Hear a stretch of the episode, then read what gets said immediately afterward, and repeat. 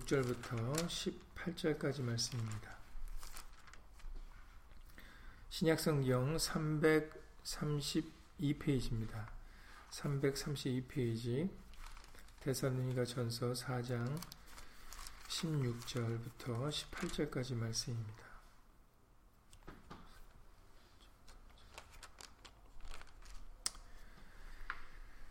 데살로니가 전서 4장 16절부터 18절입니다.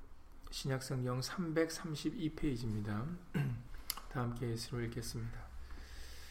주께서 호령과 천사장의 소리와 하늘의 나팔로 친히 하늘로 쫓아 강림하시리니 그런 수도 안에서 죽은 자들이 먼저 일어나고 그 후에 우리 살아남은 자도 저희와 함께 구름 속으로 끌어올려 공중에서 주를 영접하게 하시리니 그리하여 우리가 항상 주와 함께 있으리라. 그러므로 이 여러 말로 서로 위로하라. 아멘. 네, 이번 주부터 내일 목요일 날 어, 예수님 승천일을 기념하는 말씀들을 우리가 알아보고 있습니다. 오늘도 그와 관련된 말씀들을 알아볼 때 저 여러분들이 예수님의 부활을 믿고 그리고 예수님의 승천하심과 그리고 성령으로 다시 오심과 그리고 두 번째 우리를 구원하시려고 오실 것을 다시 한번 확고히 믿는 어, 믿음을 갖는 시간들이 되실 수 있기를 예수님으로 간절히 기도를 드립니다. 예수님으로 말씀에 앞서서 잠시 먼저 기도 드리시겠습니다. 주일로 제3일 되는 날을 기억하여 우리들 예수의 말씀을 또 함께 나누고자 예수 이름으로 모였습니다.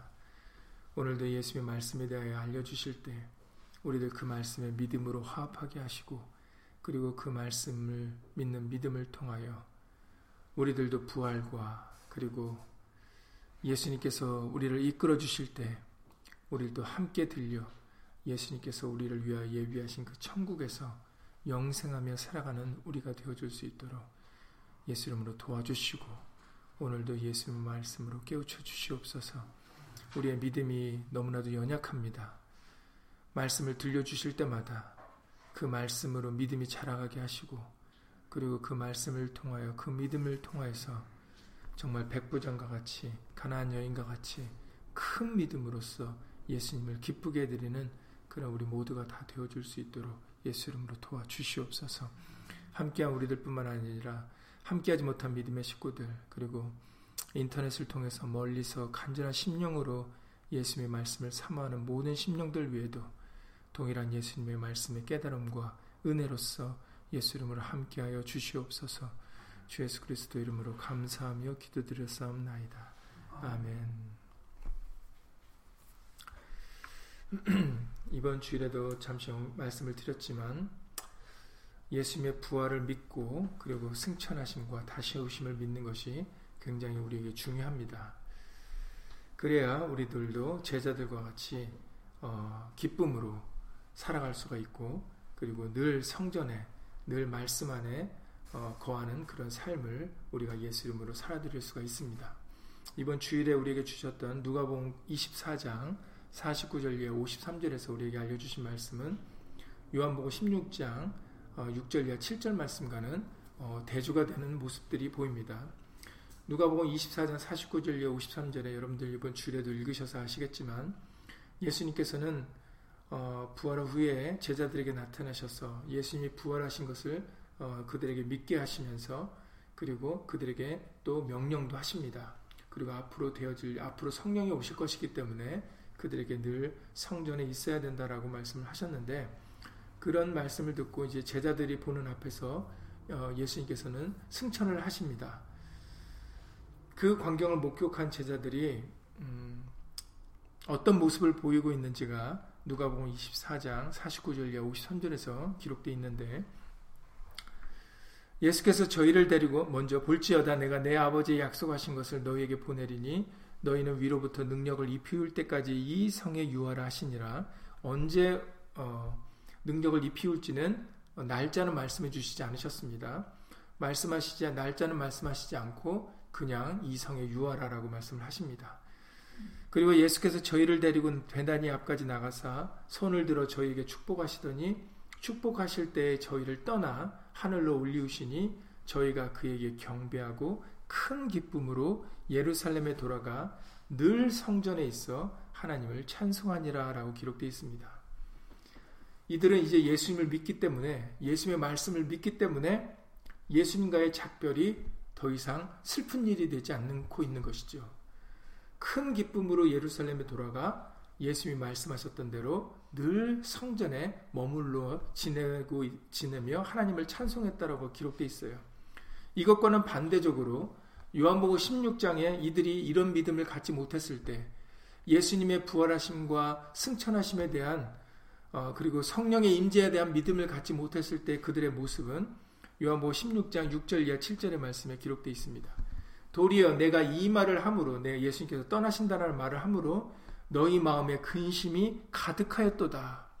예, 믿음을 갖지 못했던 제자들의 모습은 예수님이 떠난다라는 그 사실 자체가 그 말 자체가 그들의 마음에 큰 근심이 되고 말았습니다. 그런 근심하는 제자들에게 예수님은 그러나 근심하지 말라라고 얘기를 하십니다. 내가 너희에게 실상을 말하노니 내가 떠나가는 것이 너희에게 유익이라. 내가 떠나가지 아니하면 보혜사가 너희에게로 오시지 아니할 것이요 가면 내가 그를 너희에게로 보내리, 보낼 것이다 라고 그들에게 마음에 근심하고 있는 제자들에게 설명을 해주고 계시는 것이죠. 그러니까 제자들에게 예수의 말씀이 믿어지는 믿어지게 되었기 때문에 누가복음 24장에 그러한 결과가 올 수 있었던 겁니다. 예수님과의 작별하는 그 순간에도 그들과 이별이 되는 그 순, 예수님과 예수의 제자들이 이별되는 순간에도 오히려 그들은 큰 기쁨으로 예루살렘에 돌아와 그 하신 말씀대로 늘 성전에 머물면서 하나님을 찬송할 수 있었던 것은 이들에게 처음부터 이와, 이와 같은 믿음이 있었던 게 아니죠. 이전에는 최후의 만찬 때는 마음의 근심이 가득했다라고 기록되어 있어요. 두려워 떠는 제자들에게 예수님은 여러 차례 두려워 말라. 근심하지 말라. 나를 믿으라. 이렇게 예수님은 여러 차례 그들에게 믿음을 주십니다. 그리고 부활하셔서도 40일 동안 제자들과 함께 있으면서 계속적으로 말씀을 믿는 믿음을 그들에게 허락하셨습니다. 그래서 그것에 대한 결과가 바로 예수님이 떠나고 난 뒤에도 제자들은 슬퍼하거나 근심하지 않고 예수님의 말씀을 믿고 성전에 머무르며 어, 예수의 말씀을 지키고 있었음을 우리에게 알려주고 계시는 것이죠. 이처럼 믿음이 없으면 걱정과 근심과 두려움으로 살아갈 수밖에 없습니다. 그러나 반대로 믿음이 있으면 큰 기쁨과 즐거움과 평안으로 살아갈 수가 있어요. 그래서 예수님이 우리에게 말씀을 들려주시는 것입니다. 왜냐하면 믿음은 말씀을 들음에서 온다라고 로마서 10장 17절에서 말씀하셨기 때문에 그래서 자꾸 자꾸 제자들에게 예수님의 말씀을 들려주심으로 걱정과 근심하려는 제자들에게 담대함과 평안을 그리고 믿음을 주셨다라는 것이죠. 그래서 요한복음 16장 33절에서 우리에게 알려주시기를 요한복음 16장 33절에 이것을 너희에게 이름은 너희로 내 안에서 평안을 누리게 하려 함이라 라고 말씀을 하시는 겁니다.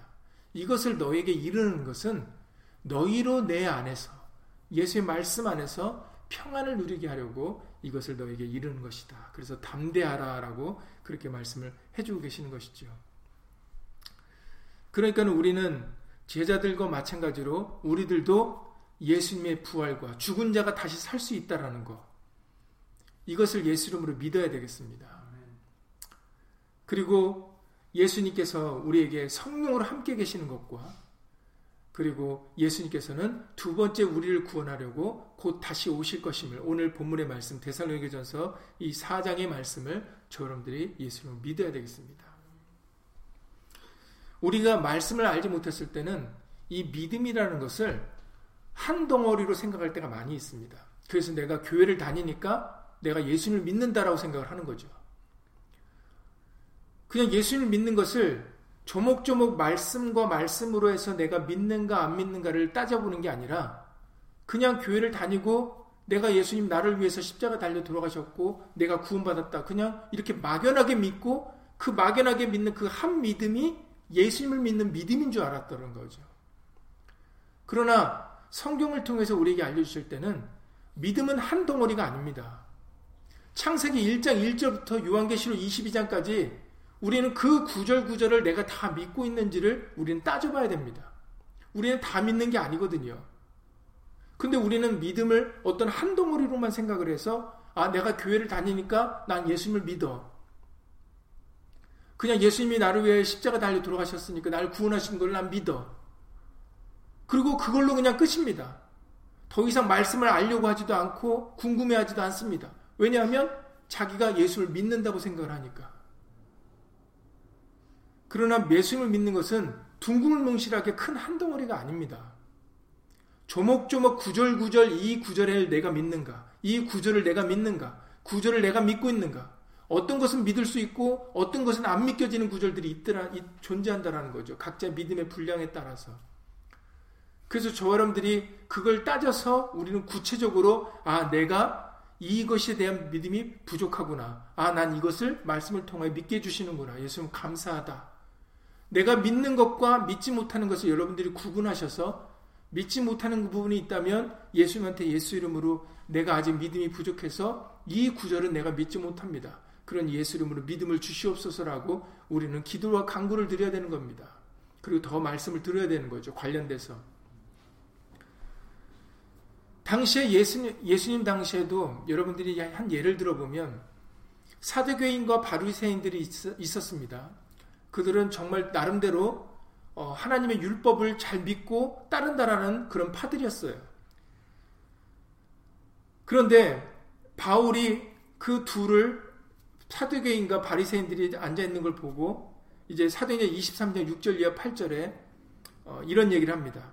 사도행전 23장 6절 이하 8절인데 바울이 그 한 부분은 사두개인이요 한 부분은 바리새인인 줄 알고 공회에서 외쳐 가로되 여러분 형제들아 나는 바리새인이요 또 바리새인의 아들이라 죽은 자의 소망 곧 부활을 인하여 내가 신문을 받노라라는 이 얘기를 했는데 내가 부활 때문에 죽은 자의 소망인 부활 때문에 내가 신문을 받는다라고 하니까 갑자기 난리가 났습니다. 왜 난리가 났는가 했더니 그 말을 한즉 바리새인과 사두개인 사이에 다툼이 생겨 무리가 나누이니 이는 사두개인은 부활도 없고 천사도 없고 영도 없다 하고 바리새인은 부활을 믿었다라는 거죠. 근데 똑같이 하나님의 율법을 믿고 따르는 그런 사람들 중에서도 바리새파, 사두개파로 나눠지는 것은 바리새파는 부활도 믿고 영이 있고 천사도 있다고 하는데 사두개파들은 부활이 없고 천사도 없고 영도 없다고 한다라는 거죠. 그래서 바울이 부활에 대하여 내가 신문을 받는다 했더니 사두개인과 바리새인들이 그렇게 해서 서로 다투고 이제 난리가 나게 된 것입니다. 이처럼 어떤 것은 믿고 어떤 것은 못 믿는 것이 우리들에게 존재한다라는 거죠. 그래서 로마서 14장 1절 이하 3절에서도 말씀하십니다. 로마서 14장 1절 이하 3절에 믿음이 연약한 자를 너희가 봤되 그의 의심하는 바를 비판하지 말라.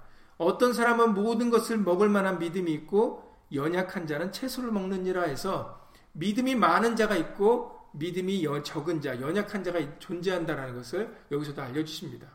예수님께서도 믿지 못한 제자들에게 여러 차례 책망하시는 것이 너희가 어찌하여 믿지, 믿음이, 믿음이 없느냐? 믿음이 적은 자들아. 라고 이렇게 여러 차례 책망하신 것이 있지 않습니까? 믿음은 적을 수 있고 믿음은 많을 수 있습니다. 어떤 사람들이 대표로 예수님한테 칭찬을 받았습니까? 여러분들 잘 아시는 백부장 그리고 예수한테 아주 세 번이나 아주 모질게 내침을 당했는데도 끝까지 자신의 믿음을 지켰던 가난안 여인이 있습니다. 믿음에는 분량들이 있어요. 그래서 믿음이 많을 수 있고 믿음이 적을 수가 있습니다. 그래서 각자가 믿음의 분량을 따라서 우리는 생각해야 된다라고 로마서 12장에 쭉 3절에서도 이하의 말씀을 통해서 알려주십니다. 로마서 12장 3절을 통하여 믿음에는 분량들이 있다라고 말씀하세요. 그러니까는 믿음엔 분량이 있다 보니까 아까 바리새인과 사두개들의 모습 같이 어떤 것은 믿어지고 어떤 것은 안 믿어질 수가 있다라는 겁니다. 그러나 중요한 것은 우리는 성경에 기록된 말씀은 우리가 다 믿을 수 있어야 되는 것이죠. 왜냐하면 창세기 1장 1절부터 요한계시록 22장의 끝절까지는 다 하나님의 말씀이기 때문입니다. 그래서 우리가 날마다 날마다 말씀을 통해서 우리는 믿음이 잘할 수 있어야 돼요. 대선이가 후서 1장의 3절에서 너희 믿음이 더욱 자라야 된다라고 말씀하십니다. 그러니까 믿음은 적어도 적은 걸로 그냥 머무는 게 아니라 믿음은 잘할 수 있다라는 거예요. 큰 믿음으로. 그러니까 아 나는 적으니까 그냥 적은가 보다라고 하는 게 아니에요. 우리는 백부장과 가난 여인과 같이 예수님께서 기뻐하시는 히브리서 10장에 믿음이 침륜에 빠지면 기뻐하지 않지만 믿음을 가진 자가 되면은 우리는 하나님을 기쁘게 드릴 수 있습니다. 그래서 예수님을 기쁘게 드리는 그런 믿음으로 우리는 자라가야 되는 거예요. 우리는 예수님의 부활을 믿어야 됩니다. 예수님의 제자들도 처음에는 걱정과 근심을 했죠. 예수님이 떠나간다고 하니까. 예수님하고 이별해야 되니까. 슬퍼했습니다. 두려워했습니다.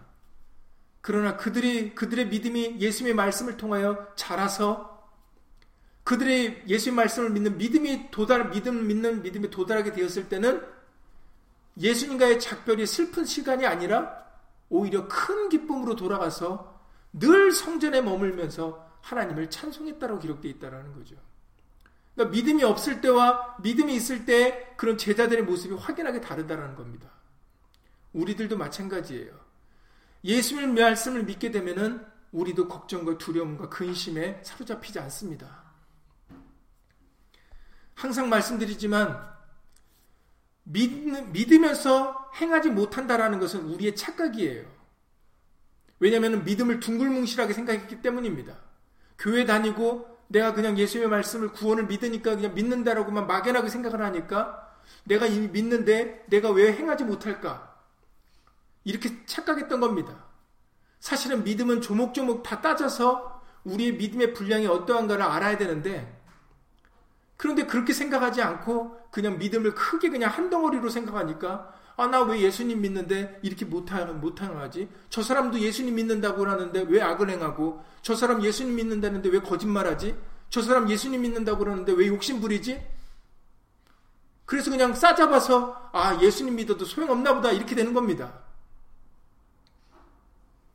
믿음이 적고 많음을 따지지 않고 어떤 것을 믿고 어떤 것을 못 믿는가를 따지는 게 아니라 그냥 믿음을 한 덩어리로 생각하니까 아, 예수님 믿는 사람이 왜 저래 이렇게 돼가는 거죠. 그리고 본인도 불신합니다. 아 믿는 사람 믿는다고 해도 이거 어떻게 할 수 어쩔 수 없나 보다. 이게 우리의 잘못된 생각입니다. 믿음에는 분량이 있어서 행하지 못한다면 내가 어떤 부분에 대하여 행하지 못한다면 그 행하지 못하는 부분에 대하여 믿음이 없는 겁니다. 믿으면서 믿기, 믿는데 못 행하는 게 아니라 안 믿고 모르고 안 믿기 때문에 행하지 못하는 겁니다. 이제는 바꾸셔야 돼요. 자신의 믿음 없는 믿음 없는 건 생각지 못하고 행하는 것을 생각해서 야 이건 이 말은 어렵도다. 누가 지킬 수 있는가? 이거부터 얘기하면 안 된다라는 겁니다. 자기의 믿음 없는 것을 먼저 바라봐야 돼요. 그런데 자기는 믿는다고 생각을 하니까 아 믿어서 믿는데 이걸 못하니까 이 말이 말씀이 어려운가 보다라고 그냥 말, 말씀이 어려운 걸로 치부려 해버립니다. 누가 이 말씀을 지킬 수 있는가? 그렇죠. 믿음이 없으면 못 지킵니다. 그러나 성경에서는 믿음이 있으면 할 수 있다라는 것이 바로 예수님의 말씀이고 진리입니다. 그래서 마가복음 9장 23절에서 예수께서 이르시되 할 수 있거든요. 무슨 말이냐? 믿는 자에게는 능치 못할 일이 없는 이라라고 예수님이 귀신 들린 아이 아비에게 그렇게 말씀하셨습니다. 마가복음 9장 23절이죠. 그러니까 믿음이 없어서 못하는 거지 믿음이 있으면 할 수 있다라는 것이죠. 그래서 마가복음 11장 22절과 23절에서도 말씀하십니다.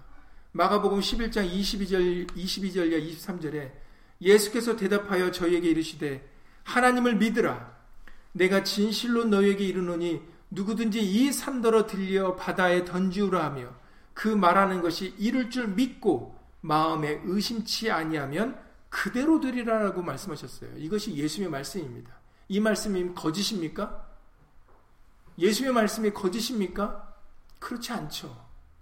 예수님은 하나님의 말씀이 육신에 오신 분이기 때문에 하나님의 말씀 그 자체십니다. 근데 어떻게 그 하나님의 말씀이 거짓이, 거짓이 될 수 있겠습니까? 예수님이 말씀하시기를 진실로라고 말씀하셨어요. 진실로 너에게 이르노니 누구든지 이 산더러 들려 바다에 던지우라 하며 그 말하는 것이 이룰 줄 믿고 마음에 의심치 아니하면 그대로 되리라는 것이 바로 예수님의 말씀입니다. 우리의 믿음이 없어서 안 되는 것이지 믿으면 모든 것이 가능하다는 것이 예수님의 말씀입니다.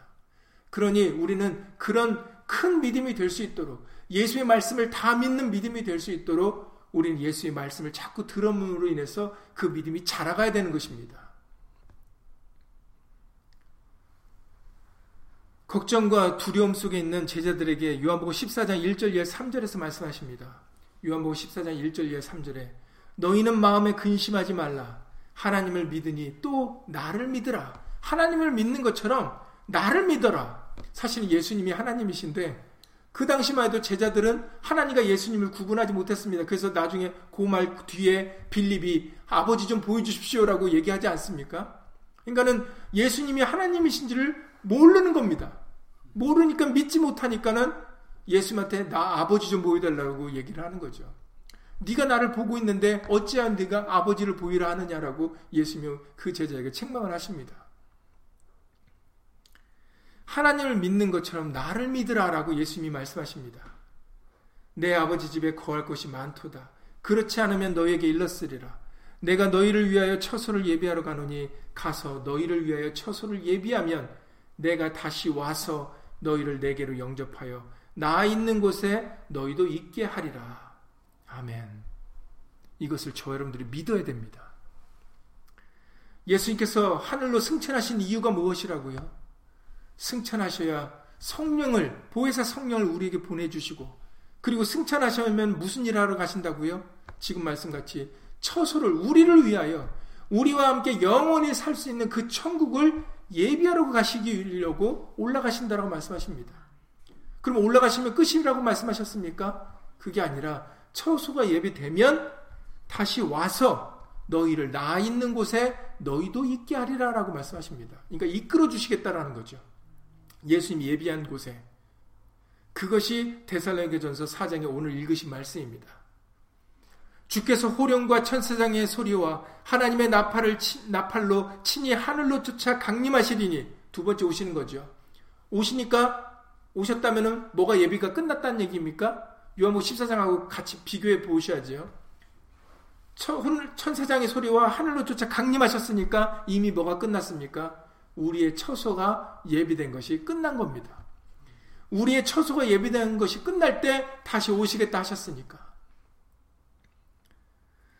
그러면 그리스도 안에서 어떤 일이 벌어지냐면 그리스도 안에서 죽은 자들이 먼저 일어나고 예수 안에서 먼저 죽은 자들 우리는 믿음이 없을 때는 알지 못했을 때는 아유 불쌍하다 곡하면서 아유 저렇게 먼저 죽어서 어떡하나 이 세상의 걸 못 누려서 어떡하나라고 불쌍하다 생각했습니다.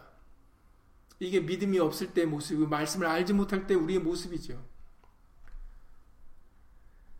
그러나 잠언 14장 32절에서 말씀하셨습니다.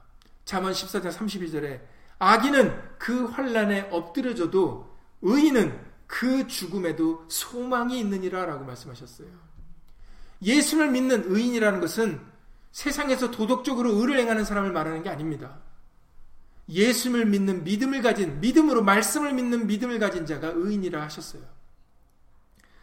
예수를 믿는 사람들은 말씀을 믿는 사람들은 그 죽음에도 소망이 있느니라라고 말씀하셨습니다. 왜 악인과 의인의 이런 차이점이 생기게 됩니까? 왜냐하면 예수를 믿는 예수 안에서 죽은 자들은 죽은 것이 아니라 자는 것이기 때문에 예수 모시는 그날에 먼저 일어나게 될 것이기 때문입니다. 부활을 받기 때문입니다. 그래서 예수를 믿고 자는 자들은 복된 자라고 말씀을 하시는 것이죠. 불쌍한 자가 아니라는 겁니다. 이 세상을 것을 누리는 게 복 있는 자가 아니에요. 그런데 우리는 믿음이 없으니까 그 부분에 믿음을 없는 겁니다. 교회는 다녀도 그 부분에 대한 믿음이 없으니까 아유 먼저 죽었네. 아유 어떻게 하면 좋을까? 이 세상에 못 누렸네. 불쌍하네. 하면서 고글 하는 겁니다. 죽은 사람 앞에서.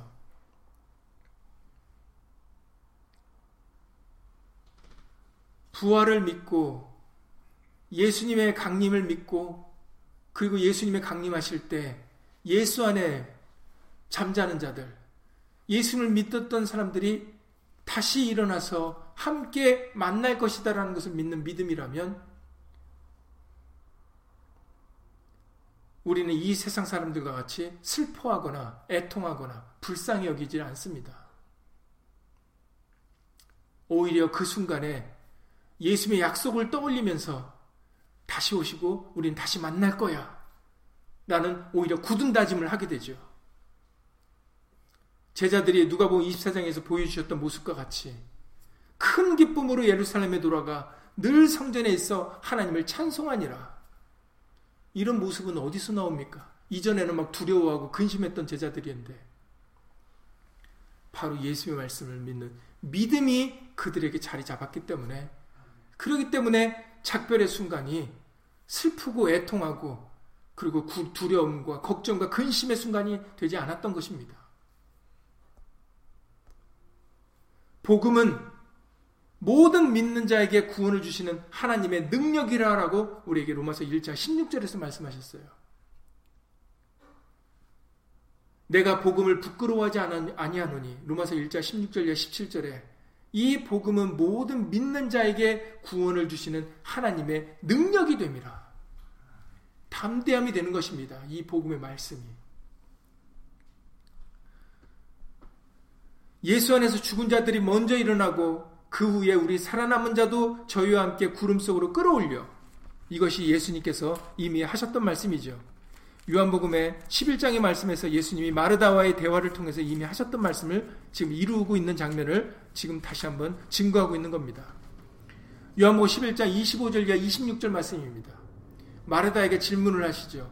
예수께서 가라사대 나는 부활이요 생명이니 나를 믿는 자는 죽어도 살겠고 이미 죽었어도 나를 믿고 죽은 자는 살아날 것이고 무릇 살아서 나를 믿는 자는 영원히 죽지 아니하리니 이것을 네가 믿느냐라고 질문을 하십니다. 그리고 이 질문은 이 시간 저와 여러분들에게도 하시는 질문이죠. 이것을 네가 믿느냐? 예수님이 부활이고 생명이 되셔서 나를 믿는 자는 죽어도 살겠고 무릇 살아서 나를 믿는 자는 영원히 죽지 아니하는 것을 네가 믿느냐 했을 때 여러분들이 각자가 내가 그 이 말씀을 믿고 있는가를 여러분들이 확인해 보셔야 되는 겁니다. 못 믿으면 우리는 이런 말씀을 통하여 우리가 이 믿음을 믿는 믿음으로 자라나야 되는 것이죠. 기도를 드려야 되겠습니다. 그 귀신 들린 아이의 아비와 같이 나의 믿음 없는 것을 도와주시옵소서라고 우리는 예수님께 예수 이름으로 간절히 기도를 드려야 되는 것입니다. 예수님께서 하셨던 말씀을 제자들을 통해서 다시 한번 증거하시는 겁니다. 그리스도 안에서 죽은 자들이 먼저 일어나고 그 후에 우리 살아남은 자도 저희와 함께 구름 속으로 끌어올려 공중에서 주를 영접하게 하시리니 그리하여 우리가 항상 주와 함께 있으리라. 예수님이 우리를 끌어올리신다는 겁니다. 우리들도 예수님이 계신 예수님이 예비하신 그 처소에 이끌림을 받아 예수님과 함께 영원히 살 것이 살 것이다라는 것이죠. 이것이 요한복음 14장의 3절의 말씀이셨던 겁니다.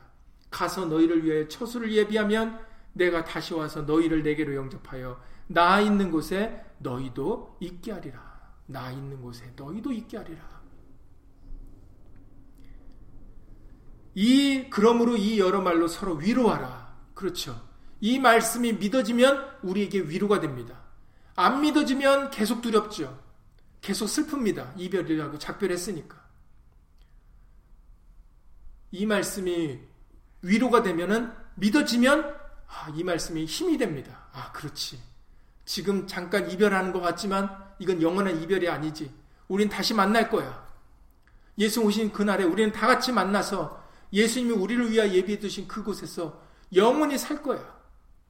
계시록 12장 3절 계시록 21장 3절 4절 말씀 같이 그곳에는 새 예루살렘 성에는 눈물도 우리 눈 우리 눈에서 눈물을 다 씻겨 주셔서 눈물도 흘리지 않는 곳 사망도 없고 아픈 것이나 곡하는 것이나 애통하는 것이 다시 있지 않는 그곳이라고 하셨습니다. 그곳에서 우리는 영원히 예수님과 함께 살 것입니다. 그러니 얼마나 예수님을 감사합니까? 그러니까 이 세상에서 잘 먹고 잘 못 먹고 잘 누리고 못 누리고 이런 것이 이제 우리에게 중요하지 않게 되는 것이죠. 이런 믿음이 자리 잡게 되어지면.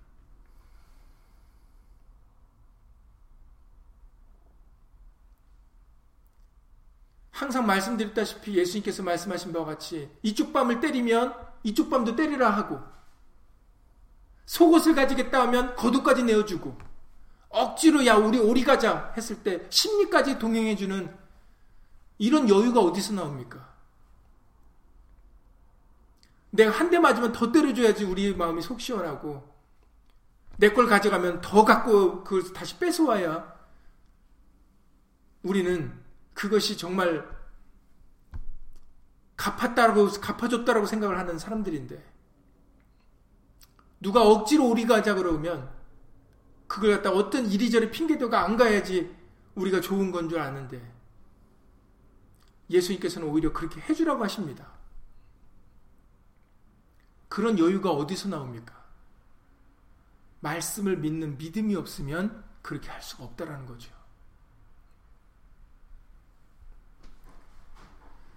그래서 오히려 내게 악을 행하는 사람을 위하여 그를 위하여 기도해 주라고 말씀하십니다. 선으로 악을 이기라고 말씀하시죠. 원수 갚는 것이 내게 있으니 원수 갚는 것은 우리에게 있지 않고 예수님이 갚아 주시겠다 하셨습니다. 그러니 그가 목마르거든 그에게 물을 줄수 있는 자가 되라라고 말씀을 하시는 겁니다.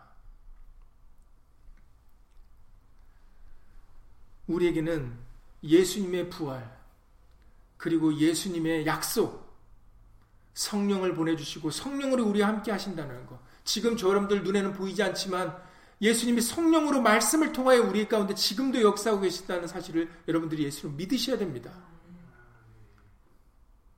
우리를 진리 가운데로 인도해 주고 계시다는 것을 예수님으로 믿으셔야 됩니다. 그리고 그 처소가 예비된 우리를 위하여 예비된 그 천국이 예비가 완료가 되면 끝이 되면 이제 지체치 않고 다시 오실 것입니다. 그래를 우리 그래하여 우리를 이끌어 예수님께서 우리를 위하여 예비해 두신 그곳에서 사망이 없는 그곳에서 영원히 살 것을 말씀하셨어요. 그래서 요한 1서 2장 27절에서도 말씀하십니다. 요한 1서 2장 17절에서 이 세상도 그 정욕도 모든 욕심도 지나가되 오직 하나님의 뜻을 행하는 이는 영원히 거하느니라 라고 말씀하셨어요. 여러분, 이 세상의 것은 지나가는 겁니다. 안개와 같다라고 말씀하셨어요. 바람이라고도 말씀하셨고, 헛된 것이라고 말씀하셨습니다. 이 세상, 그리고 그 욕심도 다 지나갑니다. 지나가는 거예요. 머무는 게 아니고 영원한 것이 아닙니다. 오직이라고 하셨으니까 이거 하나만 영원한데 오직 하나님의 뜻을 행하는 이는 영원히 거하느니라. 왜 그렇습니까? 바로 우리 예수님이 영원하신 분이기 때문입니다. 요한계시록 22장 3절 이하 5절에서도 말씀하셨습니다.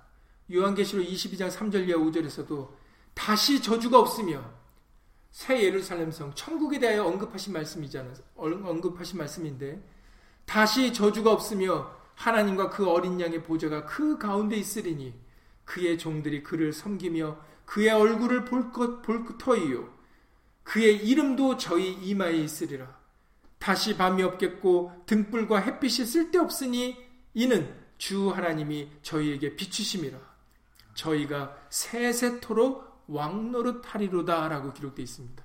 아멘. 저희가 여기선 저희가 누굽니까? 바로 예수 이름으로 입맞은 자들. 예수 이름을 위하여 말씀을 믿는 믿음으로 정절을 지키는 자들, 참고 견딘 자들. 그 사람들이 바로 세 세트로 예수님과 함께 왕노릇 할 것이다라고 하셨어요. 이 말씀은 이미 예수님이 육신으로 계실 때 마태복음 19장을 통하여 베드로가 물었습니다. 우리가 모든 것을 버리고 예수님을 쫓았는데 그러면 우리가 무엇을 얻으릴까 했을 때 바로 예수님이 그 제자에게 하신 말씀입니다. 왕노릇 할 것이다. 영생을 얻을 것이다. 내 이름을 인하여 전토나 형제나 모든 것을 다 버린 자들은 바로 영생을 상속받을 것이다. 여러 배를 받고 영생을 얻을 것이다. 라고 마태복 19장에서 말씀하셨습니다. 요한계시록 1장 7절에서도 다시 한번 말씀하십니다. 요한계시록 1장 7절에 볼지어다 구름을 타고 오시리라 각인의 눈이 그를 보겠고 그를 찌른 자들도 볼 터이요 땅에 있는 모든 족속이 그를 인하여 애곡하리니 그러하리라 아멘이라고 기록되어 있습니다. 구름 타고 오시리라 볼지어다 예수님의 제자들이 구름 타고 승천하신 예수님을 이렇게 고개를 들어서 쳐다보고 있지 쳐다보고 있었지 않았습니까? 그때 흰옷 입은 두 사람이 저희 곁에 서서 갈릴리 사람들아 어찌하여 서서 하늘을 쳐다보느냐 너희 가운데서 하늘로 올리우신 이 예수는 하늘로 가심을 본 그대로 오시리라 하였느니라. 사도행전 1장 9절 이하 11절입니다. 사도행전 1장 9절 이하 11절에서 하신 말씀을 요한계시록 1장 7절에서도 볼지어다 구름을 타고 오시리라 각인의 눈이 그를 볼 것이다. 모든 사람이 그를 그것을 목도할 것이다라고 말씀하십니다. 우리는 그 순간이 애곡하는 순간이 되지 말아야 되겠습니다. 믿음이 없는 사람들은 애곡을 하죠. 왜냐하면 아유 믿을 걸 내가 왜 안 믿었을까? 그때는 이제 후회도 소용이 없습니다. 이미 오셨으니까. 믿음이 있는 고 기다린 사람들, 사모한 사람들에게는 그 순간이 기쁨의 순간이죠. 아 정말 말씀대로 이루시는구나, 약속대로 이루시는구나. 간절히 기다려놓으라고 예수님을 환영하는 환영을 할 것입니다. 여러분들은 어떤 사람의 모습으로 예수님을 다시 만나기를 원하십니까? 승천은 다시 오심의 약속입니다. 너희가 본 그대로 다시 오시리라 하였느니라. 약속입니다. 그래서 승천이 중요한 겁니다. 약속이기 때문에 그 본 그대로 다시 오실 것을 우리에게 약속하신 것이기 때문에 그리고 정말로 언젠지는 알려주지 않으셨지만 제자들에게 며칠 나 오시겠다 말씀하셨지만 이제 우리는 성경에 기록된 말씀을 알죠. 언제 오셨습니까? 오순절날 그로부터 열흘 뒤에 오순절날 오순절날이 되는 날에 바로 성령으로 제자들에게 임재하셨습니다. 그리고 이제 앞으로 우리가 마지막으로 기다리는 것은 두 번째 구름을 타고 오시는 강림하시는 그 약속을 이루시는 그때를 이제 우리가 기다리고 있는 것이죠. 그러니까 여러분 예수님의 십자가의 죽으심과 그리고 부활하심 그리고 승천하심과 그리고 다시 오실 것 이것을 저 여러분들이 예수 이름으로 확실히 믿어야 되겠습니다. 절대로 이 믿음에게는 이 믿음에 있는 흔들리거나 요동함이 없어야 되겠습니다. 견고해야 되겠습니다.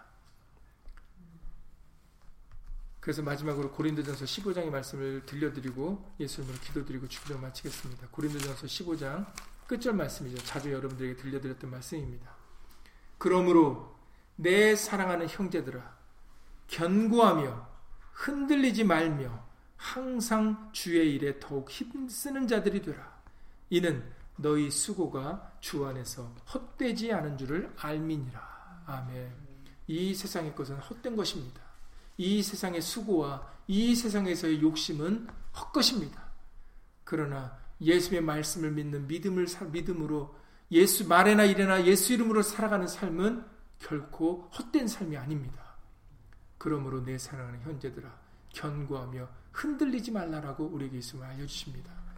그러니 예수 이름으로 여러분 승천일을 다시 기념하면서 다시 오실 예수님의 약속을 확고히 믿고 그리고 그 다시 오시는 그 순간이 우리 모두가 다 예수 안에 있는 우리 모두가 다 함께 만나는 시간 그 기쁨의 순간이다라는 사실을 믿음으로 기다리 기쁨으로 기다릴 수 있는 저 여러분들의 그런 큰 믿음, 예수의 말씀을 믿는 믿음을 가진 자들이 다 될 수 있기를 예수 이름으로 간절히 기도를 드립니다.